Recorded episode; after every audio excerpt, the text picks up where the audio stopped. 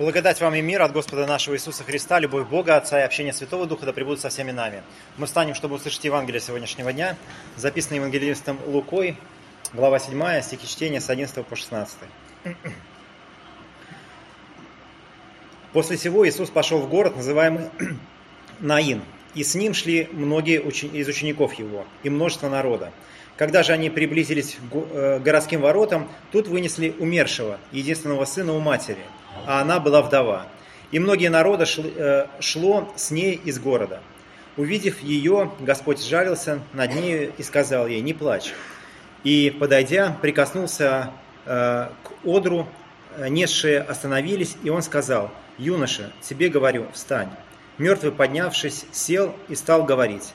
И отдал его Иисус матери его, и всех объял страх – и славили Господа, говоря, «Великий пророк восстал между нами, и Бог поселил, посетил народ свой». Аминь. Это Святое Евангелие. Слава тебе, Христос. Присаживайтесь, пожалуйста.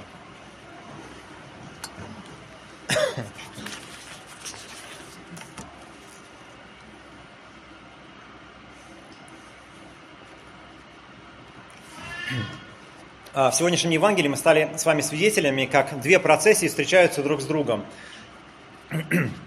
Один библейский комментатор написал так, что одна процессия символизирует собой жизнь, это Христос и апостолы, которые идут за ним, и его ученики. А другая процессия символизирует смерть. Это гроб с юношей, мать и толпа народа, которые за ним следуют. И вот как будто бы жизнь и смерть встречаются между собой. Но чем закончилась эта встреча, мы с вами помним. В современном городе э, мы редко становимся свидетелями, да на самом деле никогда мы не становимся свидетелями э, похоронных процессий. Я вот не знаю, вообще вы видели когда-нибудь похоронные процессии? Вот кто-нибудь видел похоронную процессию? Такие люди есть. Явно они не, не в Питере это видели. Я тоже видел. Э, я каждое лето ездил к своей бабушке на Украину, в небольшом городе, где она жила. Это типичная вообще ситуация, похоронная процессия. Едет машина, очень неспешно, открыт кузов, в кузове ветки, э, с, ну, еловые ветки, там же лежит гроб, и э, за, за этим грузовиком идут музыканты, потом люди, и вот такая процессия, в общем, идет. И я отлично помню, что надо делать, когда ты с ней встречаешься, вот ты, ну, я обычно маленький в этот момент, если ты бежишь или идешь, или едешь на велосипеде, нужно остановиться, и подождать, пока эта процессия пройдет. Если у тебя есть шапка, эту шапку нужно снять, и вот э, дальше вот ты смотришь вот этот профиль, э, который лежит, который приезжает мимо тебя, и пытаешься угадать, вообще ты знаешь этого человека или нет, э, и так далее. Ну и вообще такая, знаете, ситуация очень ну, непростая, ну, как, вот как будто бы город замирает. Вот процессия проходит, и этот город замирает. Сегодня действительно процессии э, похоронные, они по городу не ходят. Хотя еще в начале 20 века есть э, фотография, когда э, вот здесь, где сегодня давали нам салют в честь начала богослужения, стоял катафалк, очень красиво украшенный, с конями. И, наверное, это тоже была какая-то чья-то процессия, которая сначала при, привезла гроб сюда в храм, а потом ну, повезла его куда, куда-то дальше. И, ну, вряд ли это было как сейчас, чтобы катафалк стоял в пробках, а вот э, сами люди ехали, тоже добирались до, до кладбища как попало. Наверное, это была вот одна процессия, которая, э, которая шла. Вот, но, э, знаете, однажды я был свидетелем совершенно, ну, такой неприятной процессии, когда хоронили юношу. Вот мы сегодня читаем о том, что хоронили юношу, и тогда даже не юношу, а по сути ребенка. Э, мне было тогда, может быть, лет 12, а ребенок, которого хоронили, ему было лет 9-10. Вот точно такая же процессия в этом украинском городе, вот так же она шла, и везли этого мальчика, и э, в кузове была его мама, она ну, рыдала, и за несколько дней, да, я вообще ну, даже немножко знал этого мальчика, и за несколько дней до этого э, я э, вот когда тоже э наблюдал, наблюдал за его одеждой, которая лежала на берегу реки. Э, значит, э, там история была такая, что он ловил рыбу, потом разделся, пошел купаться и утонул. И вот его весь день искали, а, и одежда его лежала до вечера. И э, мы, дети, приходили, чтобы смотреть на его одежду. Представляете, вот ты приходишь, лежит одежда, и, и мы уже знаем, что он утонул, что его уже нашли.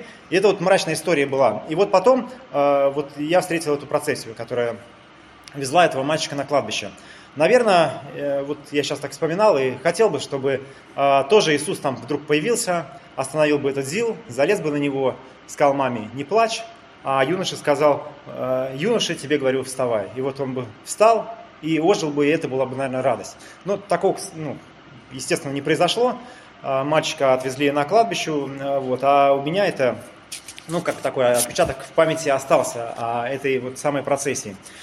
И вообще, действительно, когда смотришь на смерть, э, она, с одной стороны, манит своей таинственностью, э, потому что так или иначе все мы стремимся к этому моменту, когда Э, будет за нами идти процесс или не будет, неважно, но все мы окажемся в гробу, а потом на кладбище. И вот как бы что-то в этом, в этом есть какая-то тайна, настоящая тайна, но в то же время что-то уродливое и неприятное есть в этой смерти. Ну и особенно в смерти ребенка. Э, вот тогда я это ощутил, и я думаю, что это ощущалось и в тот момент, когда этого юношу выносили из ворот, и когда его встретил Христос. То есть вот что-то такое неприятное, что-то такое, ну, уродливое, что, ну, такое, что в жизни не должно быть. Вот знаете, вот когда ты встречаешь, ты понимаешь, что ну так не должно быть.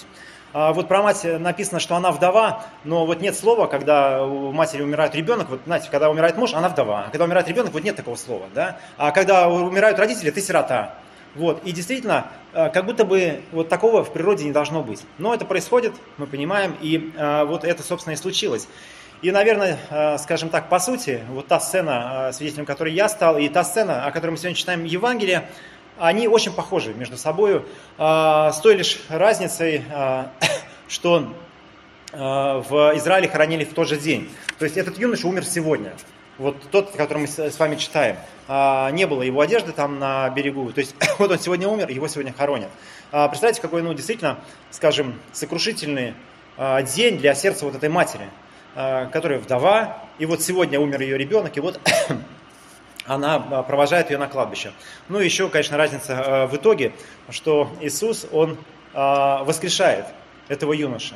И это действительно невероятное чудо, когда Иисус дает жизнь, и на самом деле жизнь не только этому юношу, но и многим другим. И на самом деле матери, которые следуют за ним, потому что жизнь матери, она меняется, она преображается.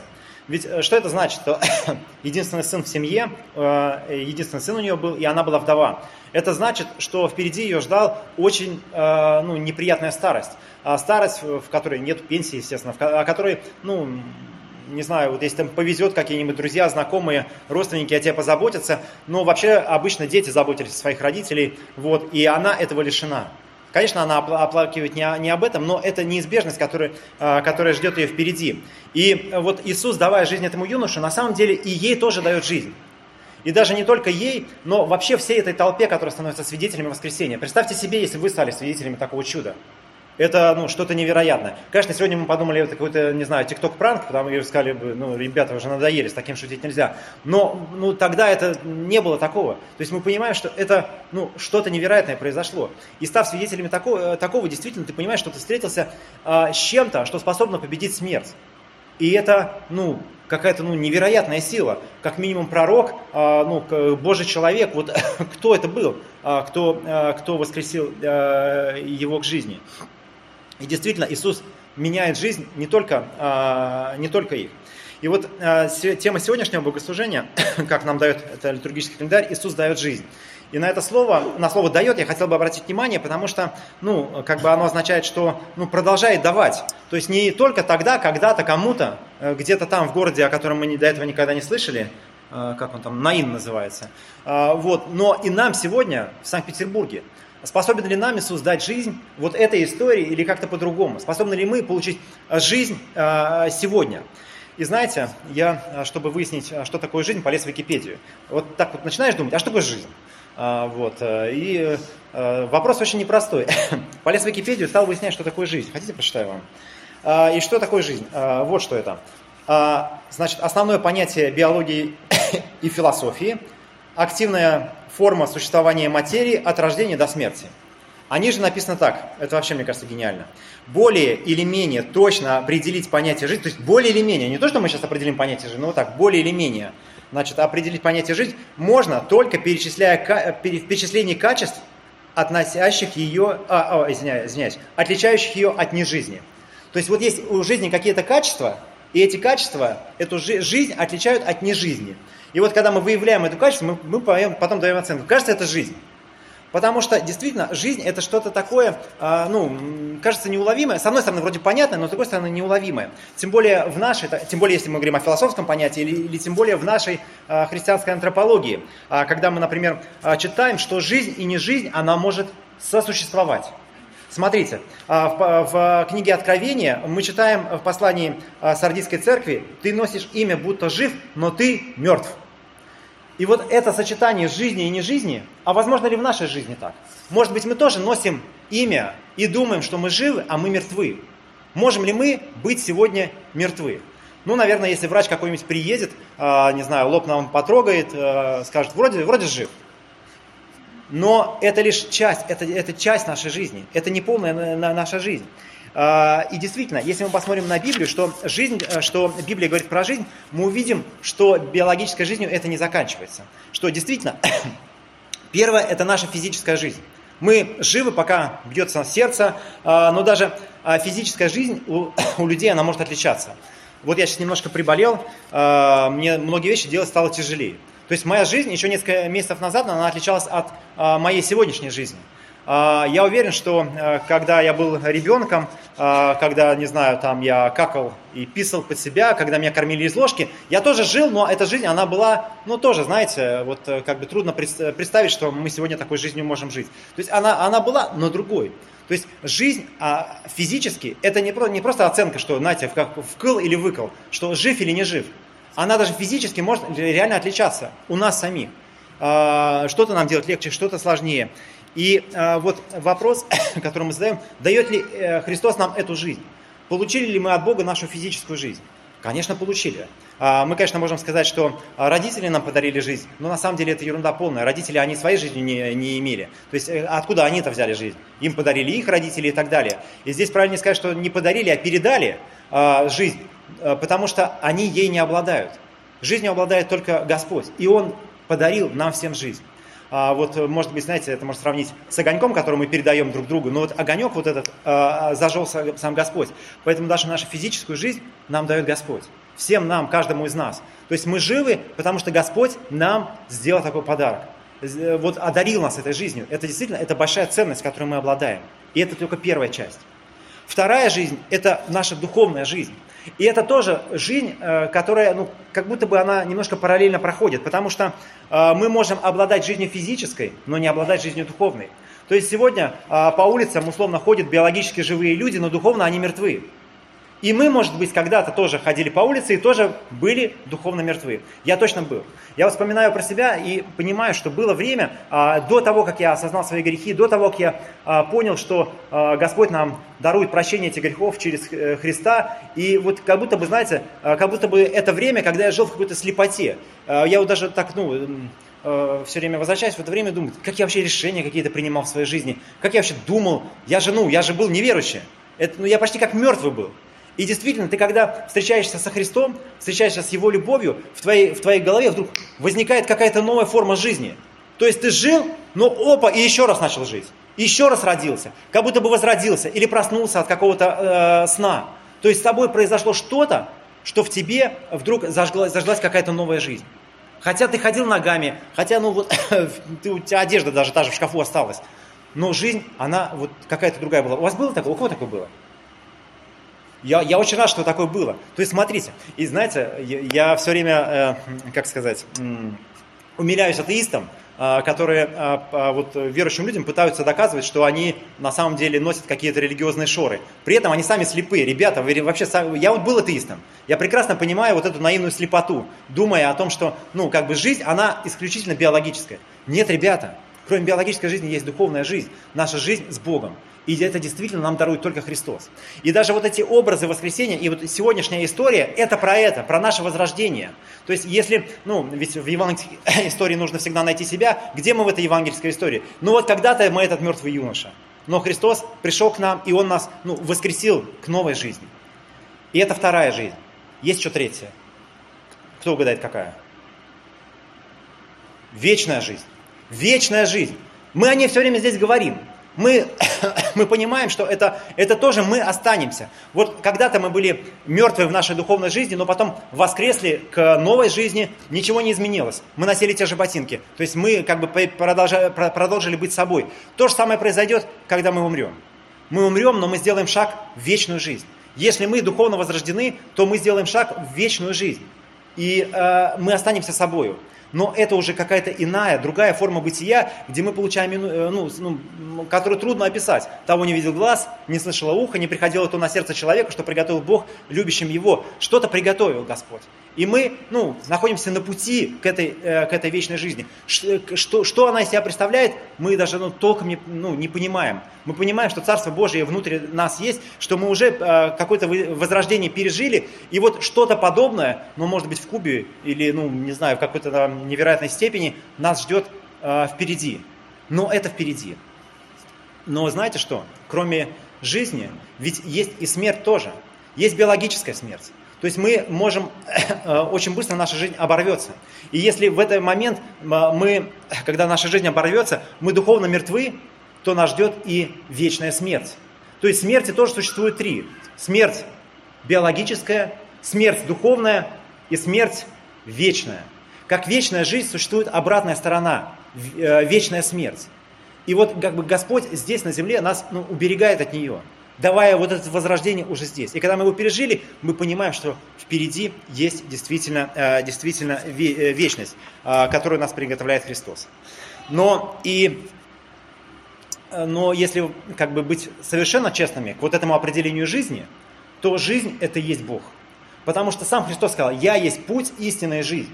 И вот любое проявление жизни, это может быть даже, ну, можно сказать, проявление божественного в этом мире на протяжении, э, э, за время своего земного, э, земного служения Христос воскрешает троих людей. Сегодня мы прочитали о юноше, единственного сына у вдовы, которого воскресил Христос. Следующим он воскресит дочь Иаира, это начальник синагоги, э, которому он придет домой, и вот молодую девушку воскресит. Кстати говоря, он ей скажет почти такие же слова. Юноша, он говорит, тебе говорю, встань. И он то же самое скажет, девица, тебе говорю, встань. И был э, еще третье воскресенье. Помните, кого воскресил третьим Христос? Лазаря, своего друга, а, да, которого уже похоронили, а, уже никто даже ну, не чаял его воскресения, он, ну, в общем, уже был запечатан камнем, вот, но этот камень был отодвинут, и он сказал, Лазарь, иди вон. И Лазарь вышел, вышел из гроба и воскрес. И вот когда я думаю о вот этих трех примерах воскресения, которые мы встречаем на, э, на, в евангельском повествовании, я, знаете, я все время думаю, что это как раз образ нашего духовного воскресения. И что это, ну, скажем так, вот образ каждого из нас. То есть вот здесь есть юноша и дев, дев, дев, девушка, как знаете, дамы и господа, братья и сестры, леди и джентльмены, мальчики и девочки. Вот здесь то же самое. Ну, как бы э, есть и тот, и другой. А Лазаря вообще называют по имени. Это тоже очень, очень важно, знать, что Господь тебя называет по имени, э, когда, когда тебя призывает. И Он приходит, э, здесь мы тоже часто читаем, что «Я назвал тебя по имени, ты мой, горы сдвинутся, и холмы поколеблются, а милость моя не, никуда, ну, не оставит тебя». То есть Господь приходит своей милостью и называет нас по имени. Это тоже важно. И с другой стороны, вот эти образы смерти, которая вот, э, то есть э, перед, перед воскресением мы находим мертвого юношу, мы находим мертвую э, девушку вот это, и мы находим мертвого Лазаря. И вот эти смерти, это тоже как будто бы образ будущей смерти Христа, которого так же, как и этого юноша, вынесли за пределы города. То есть его вывели за пределы города, распяли, там же похоронили, как бы за Иерусалимом. А, может быть, он немножко похож на эту дочь Иаира, а, начальника синагоги, потому что вот в этом есть какая-то несправедливость. Ведь начальник синагоги, наверное, человек благочестивый, человек хороший, но не может у хорошего человека умереть дочь. Вот как-то в этом, в этом что-то есть неправильное. Ну и, естественно, Сын Господень, который приходит в этот мир, ну, естественно, люди должны его радостно встретить, они не должны его распять. И, но с, Христом так происходит. И вот этот образ смерти Лазаря, который уже лежит в гробе э, и уже поставлена печать, точнее не печать, а ну, за, гроб закрыт камнем, э, это тоже образ будущего гроба, куда войдет Христос. И вот мы понимаем, что смерть во всех проявлениях, она побеждена Христом. Если мы сегодня пойдем на кладбище, мы увидим те же самые образы. Вот кладбище, оно выглядит серое, неказистое, вот эти покореженные кресты, но на самом деле мы тоже однажды ляжем в могилу, над нашим э, могилой будет холмик и будет стоять крест. И это вот как бы образ Голговского креста, Голгов, э, холмика, как Голгов и гроба, который однажды опустеет. Потому что Христос, Он побеждает смерть. Смертью, смерть поправ, как поется в одном известном э, православном гимне. Христос воскрес из мертвых, смертью смерть поправ, и сущим в гробах жизнь даровал. То есть, э, как это важно получить жизнь. То есть, смерть, она не смогла победить Христа. И вот, этот, как бы, вот эта история, которую мы сегодня читаем с вами, это наша история, проигранная трижды. То есть Христос он нас возрождает сегодня и биологической жизни тоже. Мы живем, мы уже не можем себе дать новую жизнь, но э, Господь побеждает и наши болезни, и наши немощи, которые приходят в нашу жизнь. Христос возрождает нас духовно, и мы, подобно вот этому юноше, мы встаем и начинаем говорить. Мне все время интересно, что он говорил. Он встал и начал говорить. Что? Что он сказал? Он сказал, спасибо тебе, Иисус, или ну, что он сказал? А, э, и мы тоже становимся способными что-то говорить внятно. Я вот раньше, я не уверен, что я что-то внятно вообще говорил, думал, решение принимал, но после э, как бы, встречи со Христом что-то меняется. Ну и третье, Христос а, воскрешает нас к вечной жизни, где мы будем уже с Богом в вечности. Есть еще одна деталь, которую я забыл сказать, она, наверное, стоит, что никто не просит Иисуса исцелить этого юношу. Не то, чтобы все шли, о, Иисус, а вот юноша умер. А, но он сам проявляет любовь. Вот есть люди, а, о которых мы молимся мы как бы в молитвах этих людей приносим ко Христу. А есть люди, которые где-то остались вообще уже, ну, о которых никто не думает, может, там бездомные какие-нибудь, наркоманы где-нибудь умирают. И вот э, здесь тоже, ну, вот есть такой хороший образ, что Христос приходит даже тем, ну, кто не просит, чтобы он пришел, просто из милости и из любви. Вот, да, помолимся. Отец Небесный, мы благодарим Тебя и славим за воскресение и жизнь, которую Ты даешь нам. Мы благодарим Тебя, Господи, что однажды Ты пробудил нас от а, духовной, а, от духовной смерти, Ты пробудил нас к вечной жизни. И мы молим, Господи, помоги нам сегодня видеть эту жизнь, видеть а, ну, божественную жизнь в себе и в других людях. И помоги нам, Господи, нести слово о воскресении и о вечной жизни в этот мир. Благослови нас, Господи, на этом пути. Тебе за все слава, Отец и на Святой Дух. Аминь.